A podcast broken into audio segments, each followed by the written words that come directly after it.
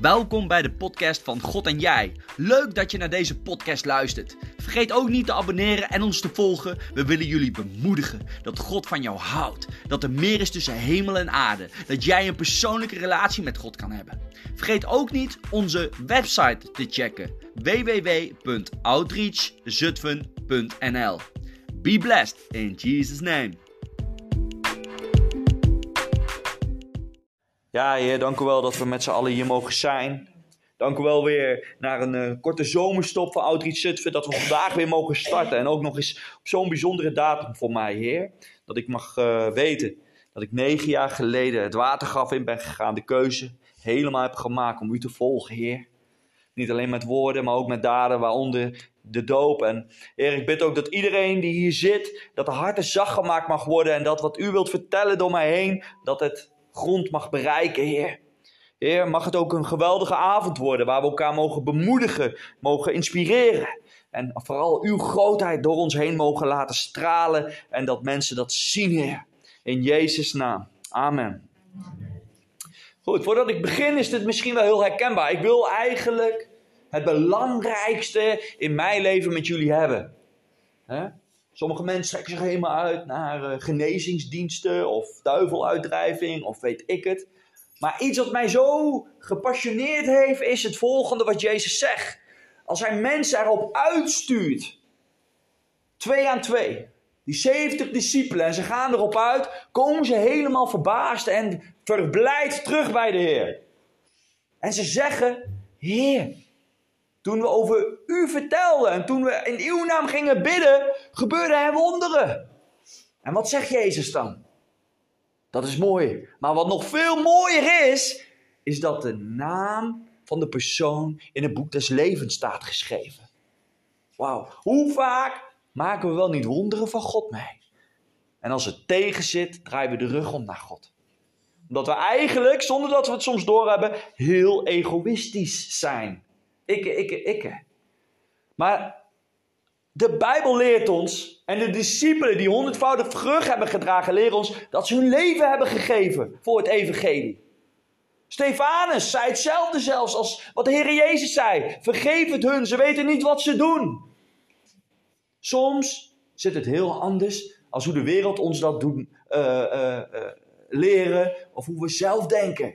En dat is ons vlees, hè? En dat blijft altijd onze vijand. Vandaag las ik nog in Romeinen hoofdstuk 7. Moet je maar lezen. Dan zegt Paulus. Zelfs de grote Paulus zegt. Ah, ik moet niet luisteren naar mezelf. Want dan doe ik wat ik wil. Ik moet altijd luisteren juist wat ik niet wil doen. Want dan doe ik uiteindelijk wat de geest wil. Bizar toch? Dat leert de wereld niet hoor. Helemaal niet vandaag de dag. Vandaag de dag zeggen ze: volg je hart. Nou, ook daarin heeft de Bijbel weer gelijk. En dat is dat de hart erg, erg listig is. hij houdt je voor de gek. Mijn hart houdt me heel vaak voor de gek. Zo vaak. Gelukkig ken ik het woord, waardoor ik dus kan toetsen van, wacht even Edward. Dat is niet uit de juiste bron. Dat is uit jezelf. Dat is wat jij graag wil. Maar wat wil ik? En dat is zo bijzonder. En we gaan het vandaag hebben over Jezus volgen. Elke keer is dat de boodschap waar we ons bezig mee mogen houden. Want hij is de raadgever. Hij noemt zichzelf de rabbi, de leraar. Ik, ik denk dat we allemaal wel idolen hebben. Nou, vroeger had ik heel veel idolen. Ik heb heel lang geweten dat er wat was, maar ik wist niet wat er was. Dus ik leefde volgens de normen en waarden van de maatschappij, van de wereld. Nou, ik had een seizoen, dat was die mijn idool. En wat wilde ik dan op die persoon lijken natuurlijk? Ik had zelfs idolen. Niet alleen mensen, maar in mijn jeugd waren de turtles mijn idolen. Ja, ja, zo erg dat ik zelfs een tattoo van een turtle heb genomen toen, toen ik wat ouder was. Ja, en toen ik kickboxen en wedstrijden deed, kreeg ik zelfs de bijnaam Ninja Turtle. Nou, daar was ik helemaal trots op. Ja, dus moet je nagaan, hè, dat je soms zo op iets verzot bent, dat zelfs de buitenwereld je daarmee gaat, ook gaat, gaat, gaat, gaat, gaat, gaat, gaat zien. En je daarmee gaat bemoedigen. Maar eigenlijk wij christenen, hebben ook een idool. Dat is Jezus. En Jezus wil ook dat hij jouw idool is. Hij wil zelfs dat hij jouw enige idool is. Hij wil niet dat jij in de problemen komt. als wij uh, op Toepak willen lijken, nou waar is Toepak beland? Best een triest verhaal. Maar dat was ook zijn eigen schuld. Hij hield van zo'n leven. DMX, ondanks hij gelovig was, kon hij niet de strijd winnen. Is hij zelfs doodgegaan door de drugs en al die ellende. Hij heeft zelfs nummers gemaakt waar hij het uitschreeuwde naar God. Lord, give me a sign. Supermooi nummer. Daar zat echt een boodschap in. Hij kwam uit dat hij christen was. Maar tevens kwam hij er ook uit dat hij het niet waardig was. Hij kon de goede weg niet blijven volgen door al die verleidingen. We kunnen geen water bij de wijn doen. Dat kan echt niet. Als jij voor God helemaal wilt gaan, dan moet je soms dingen laten die jouw vlees heel graag eigenlijk nog wil. En dat heeft niet te maken dat God. Hè, laten we duidelijk zijn, want ik geloof niet dat de Bijbel een toverboek is. Wat bedoel ik daarmee? Heel veel mensen pakken alleen maar wat uit de Bijbel wat ze mooi vinden. Het staat toch in de Bijbel en ze, ze maken mij soms zo moe dat ze maar blijven bidden voor demonenuitdrijving of voor de hand op de zieken leggen. Ik geloof wat Jezus zegt. Ik geloof dat. Als iemand ziek is, zal ik mijn hand op de zieke leggen. Als iemand aangeeft dat hij, dat hij gekweld wordt door demonen en ik geloof daarin, want Jezus dreef ze uit. Ik bid voor die persoon. En ik geef pastoraat. Maar ik geloof ook dat God samen wilt werken. Want Jezus waarschuwt, hè. Als er een geest weg wordt gestuurd. En jij gaat door met zondigen. Dan komt er nog veel erger op je af. Dus God kent jouw hart. God wil met jou wandelen. En hij wil dat je Jezus volgt. Hij wil, omdat hij jou zo goed kent, beschermen misschien wel. Uiteindelijk is die bevrijding er wanneer je doet wat Jezus wilt. Maar laten we niet vergeten, we leven in een gebroken wereld. En als mensen tegen me zeggen: hoe kan die persoon zo'n lief persoon zijn en zo ziek zijn geworden? Ja, waarom maken mensen auto's op benzine en olie als we op zon liggen of op water kunnen rijden? En zo kan ik nog meer voorbeelden noemen. Het is de mens de schuld. En het draait allemaal om de mammon, het geld. We kunnen zoveel mooie dingen doen met geld. We kunnen elkaar zegenen, we kunnen elkaar helpen. Laatst zat ik op YouTube en ik heb hem naar een aantal mensen gedeeld. Ik kreeg tranen van in mijn ogen. Ik, uh, het was een Engels filmpje. Ik weet niet of ik hem ook toevallig naar Madonna gestuurd. Ik had hem wel naar Robbie gestuurd. En naar nog wat mensen. Ik weet even niet. Ook naar jou, hè, Farley? Ja. Ik had tranen in mijn ogen, man. Ik heb naar wat mensen gestuurd die in me opkwamen. Ja, en waar, waar ging dat over? Was een Amerikaanse gast, sorry? Nee, dat was een uh, ander filmpje. Nee. Ja, klopt. Die had ik ook naar mensen gestuurd. Toen moest ik aan jou denken. Nee, deze was anders. Deze, dit was gisteren gebeurd. Ik was gisteren aan het bidden. En soms denk je dat je God niet verstaat. En dan word ik gefrustreerd. Ik, ik wil zo graag God verstaan. Maar ik weet dat God overal doorheen spreekt. En kort daarna zit ik op YouTube een beetje te kijken. En ik zie daar een filmpje. En ik, ja, iets in mij zegt, kijk die. En dat is een zwerver in Amerika. Die met een gast praat in een auto. En hem helemaal aan het uitleggen is dat het niet om geld gaat. Dat het gaat om je hart. Dat het niet uitmaakt of je zwerver bent of wat je doet, als God je maar gebruikt. En hij was aan het preken, ik kan het geen eens navertellen wat hij allemaal zei. Maar ik had tranen in mijn ogen. Wat een held. En hoe hij sprak. Hij inspireerde zo erg die jongen in de auto, dat hij het had gefilmd, op YouTube had gezet. En toen ik het had gekeken, toen ineens zag ik daaronder dat nog veel meer mensen die een grote bediening ook hadden, allemaal dit filmpje aan het delen waren. Omdat hij zo erg liet zien, ondanks hij een zwerver was, alles had. Ondanks hij een zwerver had, dat hij heeft geleerd van God. Om met de dag te leven. Om van alles te genieten. Om mensen te bemoedigen. Om juist naar de mensen die het minst hebben om te kijken en te helpen. Om zijn brood te delen met die andere mensen onder de viaduct. Ongelooflijk. Dat filmpje raakte me. Als we kijken in deze maatschappij, is eigenlijk dat weer het grootste gebod. Heb je naast lief als jezelf en God boven alles. Maar als wij God lief hebben boven alles, wat gebeurt er dan? Dan gebeurt er het volgende. Naomi is hoogzwanger. God geeft mij Naomi vaak op mijn hart om voor te bidden. Zelfs momenten als ik er niet aan denk. Gewoon puur, ik denk aan God, ik denk aan Naomi. Omdat God aan Naomi denkt. Bid voor Naomi. Denk aan Robbie. Robbie is ongeneeslijk ziek volgens de wereld. Heeft volgens de arts hier in Nederland misschien nog maar een paar jaar. Maar wat bij de mensen omhoog is, mogelijk bij God. Robbie heeft al zoveel dingen gedaan die niet konden volgens de artsen. En hij deed het. Die jongen Ziki heeft zes chemokuren gehad wat niemand kon volhouden. Is naar Amerika gevlogen. Ja, ik ga het gewoon vertellen. Hij gaat naar Amerika vliegen. Laten ze een film zien van een oud professioneel bokser, George Foreman. Daar is nou een, een levensverhaal van. Zit hij in het vliegtuig? Nou, dat is al behoorlijk bemoedigd. Hij is tweevoudig wereldkampioen bent van kickboksen geweest en zo. Maar ik denk ook niet dol bij jou geweest. Ook, ik heb daar een t-shirt van en een boek toevallig een paar jaar terug aan jou gegeven. God in mijn corner. Zeker, George Foreman en Vander Holyfield. Heel erg inspirerende personen. Uiteindelijk is Robbie in Amerika. Wordt zijn nummer gezongen in het Spaans, die hij heel veel kracht gaf bij de eerste operatie. Dat ze zijn schedel helemaal open moesten breken. Zie je, God was er. Hij zag God. Ik denk dat als, die, als zulke dingen ook bij anderen gebeuren en ze wilden God gewoon niet zien, omdat ze zo waren. Ik ben honderd keer naar genezingsdienst geweest, hadden ze het niet gezien. Maar Robbie zag het. God is er wel. Ook in die moeilijke situaties. Maar zien we hem? Willen we ook dat zien? Of is het niet goed genoeg? Maar dat is niet alles. Robbie, in heel Amerika gaat Robbie naar een kerk en wie zit daar? George Foreman.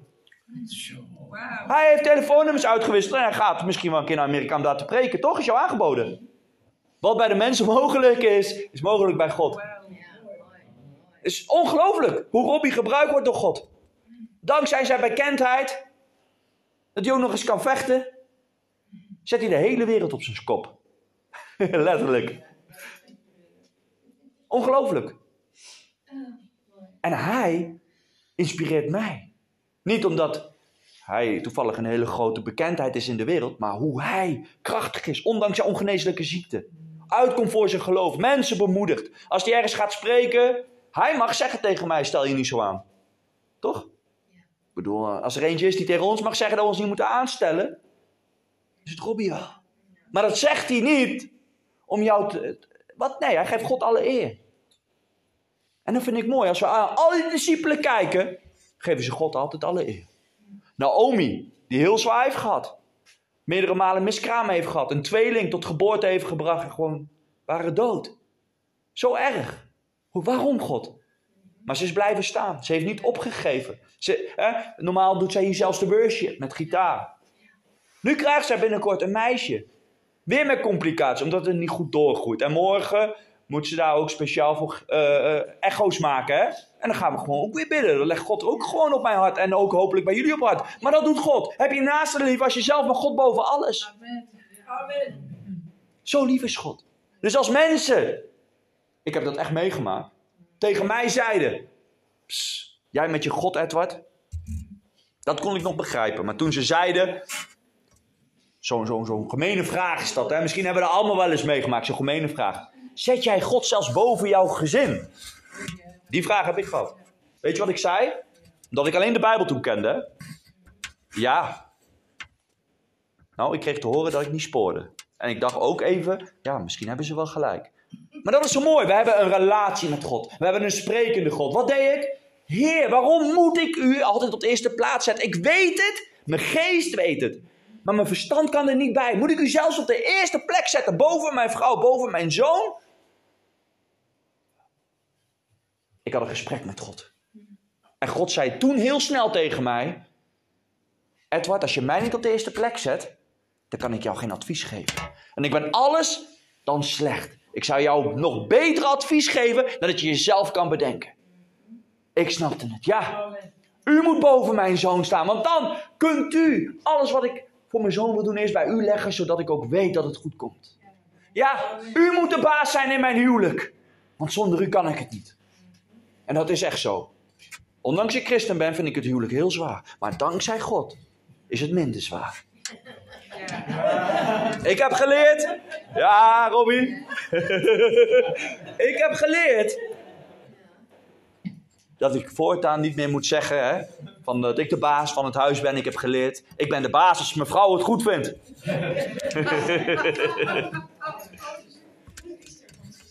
In Matthäus 11, vers 28 tot 30 zegt Jezus iets heel moois. Maar misschien is jou ook wel eens opgevallen dat er tevens ook misschien wel iets geks in staat. Daar staat het volgende. Kom naar mij toe. Allen die vermoeid en belast zijn, en ik zal u rust geven. Neem mijn juk op u en leer van mij, dat ik zachtmoedig ben en nederig van hart. En u zult rust vinden voor uw ziel, want mijn juk is zacht en mijn last is licht. Hij zegt een juk. Best gek toch? Had toch beter kunnen zeggen, een warm dekentje. Ik ben een warm dekentje voor je. Want dat is die eigenlijk ook, toch?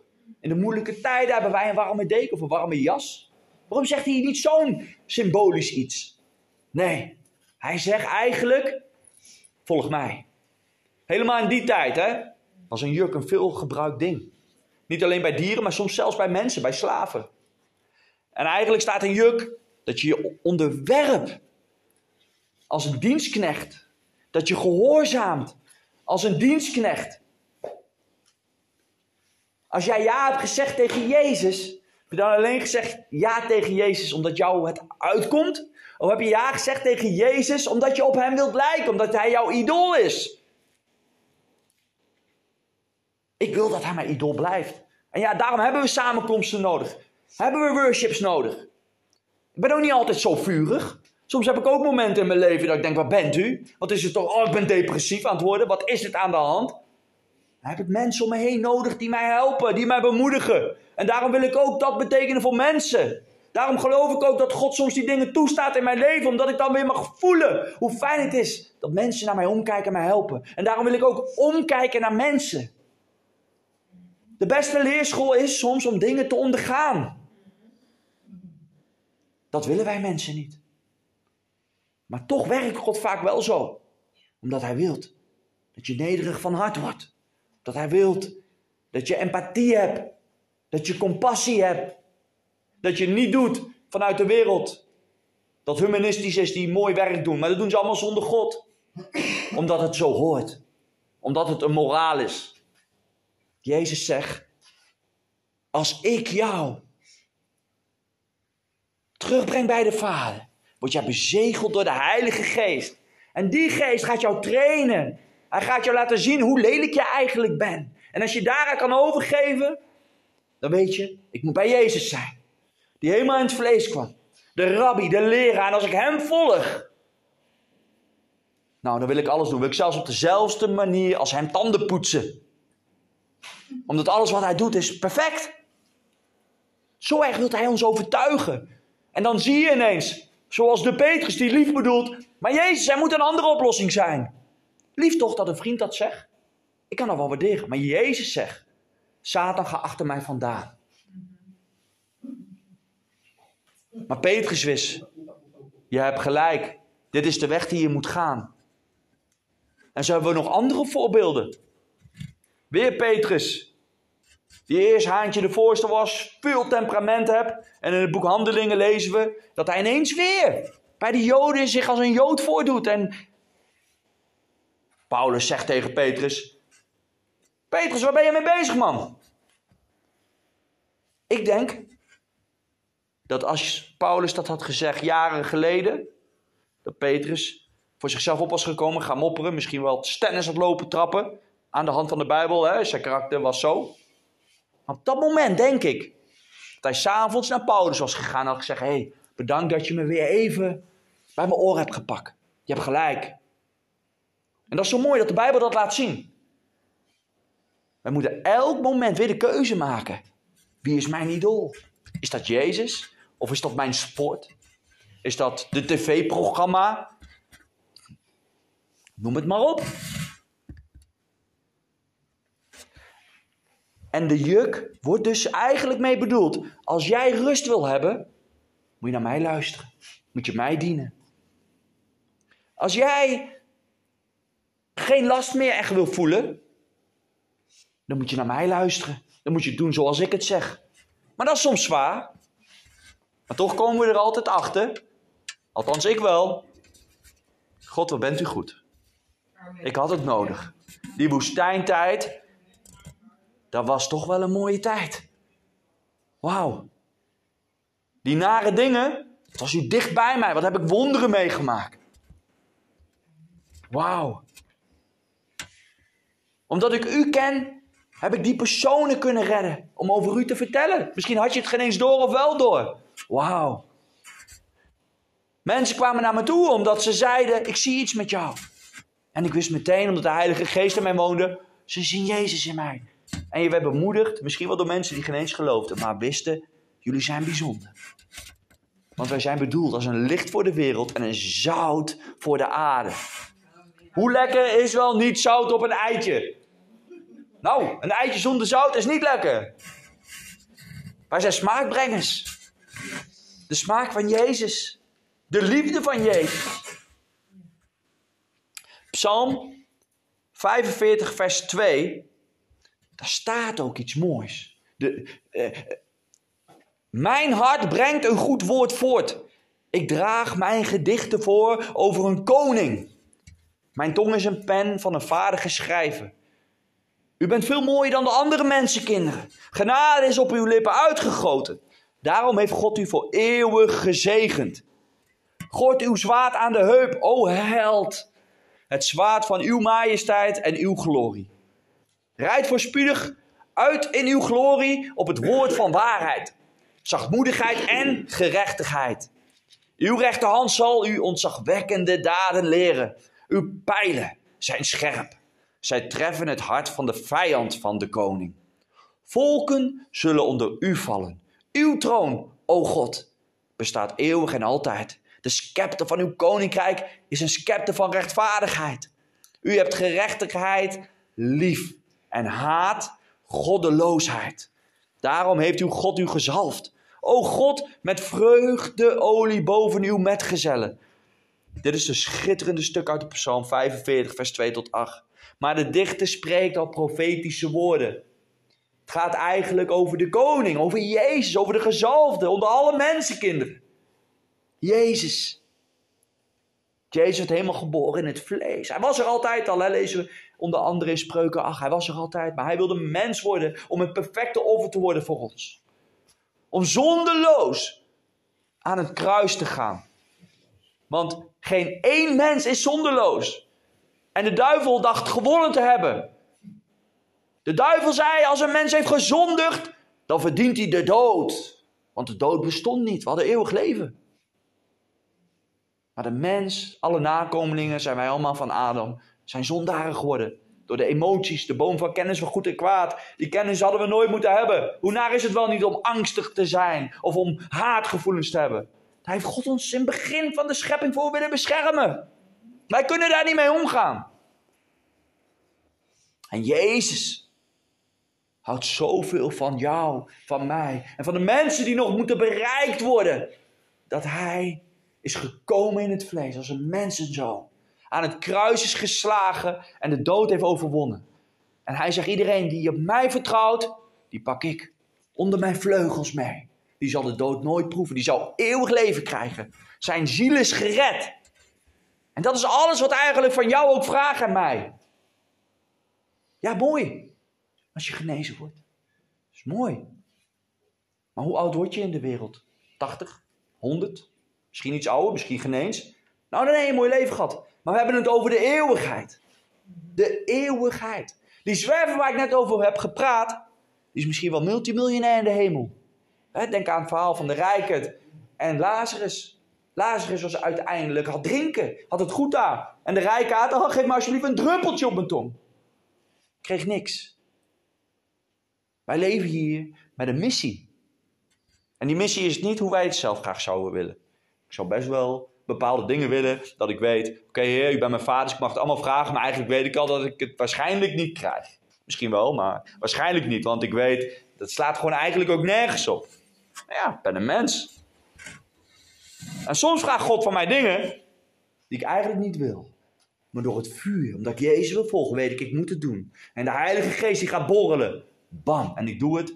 En dat zijn zulke vette avonturen. Wauw. Sommige mensen die hier zitten, heb ik gewoon misschien wel voor het eerst over Jezus mogen vertellen. Of iets mogen doen waardoor ze aangeraakt werden. Dat is voor mij de ultieme, ja, om het werelds uit te drukken, drugs. Ik ben zo verslaafd om Jezus te dienen. Niet vanuit religie, hè, maar vanuit relatie, vanuit die liefde. Als ik opsta, ben ik 9 van de 10 keer dankbaar. Omdat ik weer even stilsta. Wauw, ik dacht als eerste aan u, Heer. Twee dagen in de, eh, in de week moet ik al om, om vijf uur in de auto zitten om weg te rijden. En toch zet ik de wekker om half vijf. Omdat ik van Jezus hou. En mijn dag wil beginnen met Jezus. En dat gaat niet om mij. Dat komt door Jezus. Door die liefde die hij mij heeft laten zien. Door wat hij voor plan heeft in mijn leven. Doordat ik mag zien hoe gigantische vruchten ik zelfs soms mocht hebben.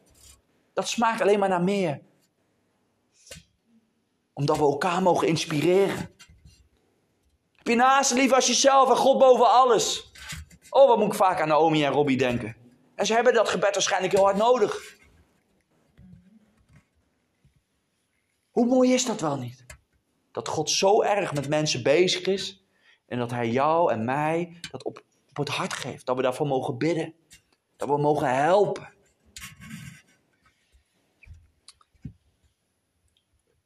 Ik wil zo afronden. Maar er staat nog iets bijzonders in, dat, in dit psalm wat ik vond. En daar stond... Daarom heeft God u voor eeuwig gezegend. Gord uw zwaard aan de heup. De zwaard is het woord van God volgens de Bijbel. Dus niet met een echt zwaard. Nee, het is het woord van God. Dat is ons zwaard. En dan staat er... Held, het zwaard van uw majesteit en uw glorie. Rijd voorspuwdig uit in uw glorie op het woord van waarheid. Hoor je dat? Zachtmoedigheid, gerechtigheid. Dat heeft allemaal te maken met dat zwaard in die psalm. En dan, uw pijlen zijn scherp, zij treffen het hart van de vijand van de koning. Dit is heel geestelijk. Hier, als we hierover gaan mediteren met God, gaan bidden, gaat God spreken tot ons. Dit is niet zomaar een verhaal die je denkt te begrijpen. Dit gaat veel dieper. Dit raakt mij. Toen ik de preek aan voorbereiden was voor vanavond en die psalm ineens las, las ik ineens, wauw, wat een profetisch stuk is dit. Dit gaat over de wapenuitrusting, dit gaat over de Heer Jezus. Dit, dit, dit is ongelooflijk. En God wil jou zijn zwaard geven. De scherpe pijlen geven. Maar zijn wij bereid om ze te gebruiken? Want je hebt ze? Als je Jezus hebt aangenomen, ben je net zo vol van de Heilige Geest als elk ander mens. Maar het is aan jou om het te blijven voeden. Als ik mijn vrouw heel lang niet zie, ja, dan zijn we nog steeds getrouwd hoor. Ja, maar ze heeft veel voor meegemaakt, ik ook. En ja, we weten dat niet. Nee, zo is het ook met de Heer Jezus. Je hebt Hem, maar onderhoud je je relatie. Heb je liefde voor Hem. Dat is het enige ingrediënt. Heb mij lief. Als ik leuke dingen doe met mijn vrouw, dan zie ik hoe mooi ze is. Denk ja, wauw. Onderhoud die liefde, dan ben ik blij met haar. Dat moet je onderhouden.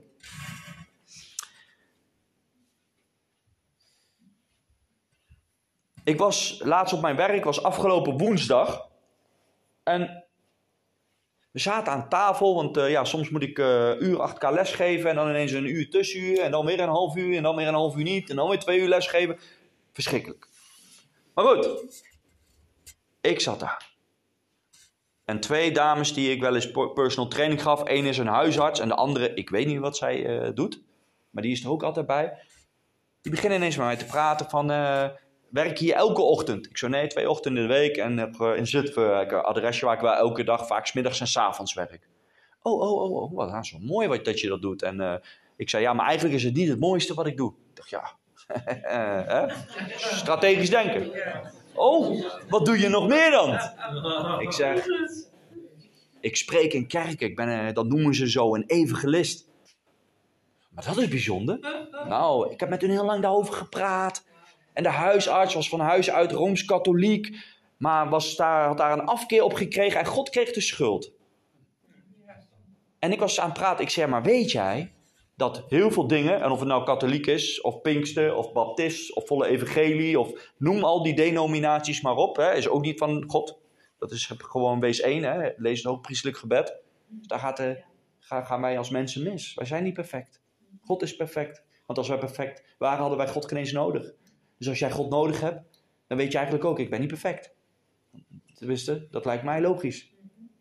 En ineens zeg ik tegen die vrouw, ja, maar het Rooms-Katholieke kerk is juist heel rijk geworden omdat ze vroeger mensen hebben wijsgemaakt dat ze naar de hel gingen en eh, dat konden afkopen met geld.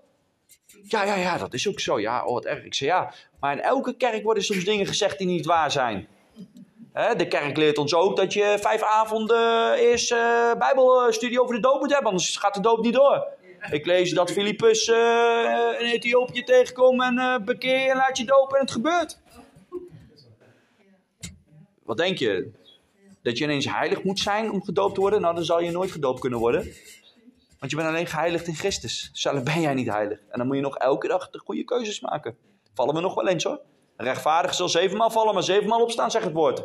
En het woord zegt ook, niemand zal rechtvaardig worden, behalve door zijn Zoon Jezus Christus. Door zijn bloed, die jou gereinigd heeft van de zonde. Dus wees niet te streng voor jezelf. Ik ben gewoon heel simpel. Ik heb drie vragen voor je. Geloof je dat Jezus Zoon van God is? Als mensen zeggen ja, zeg heb ik nog een vraag voor je. Geloof je ook dat hij voor jou, zonde, aan het kruis gestorven is? Als ze daar ook ja op zeggen, zeg ik, heb ik nog één woord, antwoord. Heb ik nog één vraag, of niet Edwin? Hè? Weet je welke dat is? Geloof je dat hij op de derde dag uit de dood is opgestaan? Ja, ja absoluut. En dan ging die. Oh, nu ben. Dat is nou eh, een jaar geleden, hè? De- deze maand, hè? Ja. Edwin is ook zo'n verhaal. Edwin ken ik al jaren. Ik dacht al helemaal niet meer aan hem, want er waren jaren voorbij en neem contact met hem op. En een paar maanden later had je de keuze gemaakt, ja, ik wil me laten dopen. Is goed. Ik spreek wel met je af bij de IJssel. Oh, was koud, hè? Regen, alles, hè? Maakt mij niet uit. Ik doop. Benjamin ook. En we hebben hem gedoopt. Alleen die drie vragen heb ik nog aan hem gesteld. Toen zei ik, op grond van jouw getuigenis, Edwin Tukker, mag ik je dopen in de naam van de Vader, de Zoon en de Heilige Geest. En hij stond op in de kou. Heb je kou gevoeld? Het was een mooie ervaring, hè? Hij voelde gewoon, eh, ja, van alles. is toch geweldig? En dat wil God door jou doen, door mij doen. Oh, geef God glorie. Dat is alles wat ik kan zeggen. Dat hebben wij een groot God. Dat? Oh ja. De dokter was helemaal verbaasd, gaf mij gelijk en ging filmpjes op YouTube kijken van mij. Want dat verhaal was nog niet helemaal af. Weet je hoe dat ging? Ik had niks gezegd, ik had alleen dat verhaal gezegd. Ineens komt een collega erbij zitten. Oké. En wij zitten midden in het geloofgesprek. Ja, ik, ik ga gewoon door met het geloofgesprek. Weet je wat er gebeurt? De collega zegt, begint te getuigen hoe hij op deze werkplek is gekomen. En dat hij vroeger in een koffieshop werkte, dat hij in de gevangenis heeft gezeten. En vanuit de gevangenis heeft hij de Bijbel gelezen, is hij tot levend geloof gekomen en nu is zijn Bijbel op zijn nachtkastje, naast zijn bed. Hij zegt, ik lees niet meer elke dag, maar wel elke week. En in de gevangenis heb ik echt ontdekt dat God overal is. En toen zei hij het volgende. Maar hij staat ook op YouTube. En toen zei de huisarts, oh, dan ga ik je een keer bekijken op YouTube. Ja, ongelooflijk toch, God werk. En ik hoorde zo'n vette getuigenis van mijn collega, die daar eh, eh, bardiensten doet en stofzuigen en zo. Ja, ik ga, ik ga er meteen weer mijn profijt van nemen. Ik ga bij eh, AliExpress een mooie dikke kruisvorm kopen. Want daar houdt hij denk ik wel van. Zo'n typetje is dat wel. En ik ga hem dat geven. Gaat hij ook getuigen daar? Hè? Ja, toch? Oké. Ik wil met jullie afsluiten. En ik wil eigenlijk Sjaan, mijn schoonmoeder, naar voren roepen. Om misschien nog af te sluiten met ons. Zou je dat willen, ma?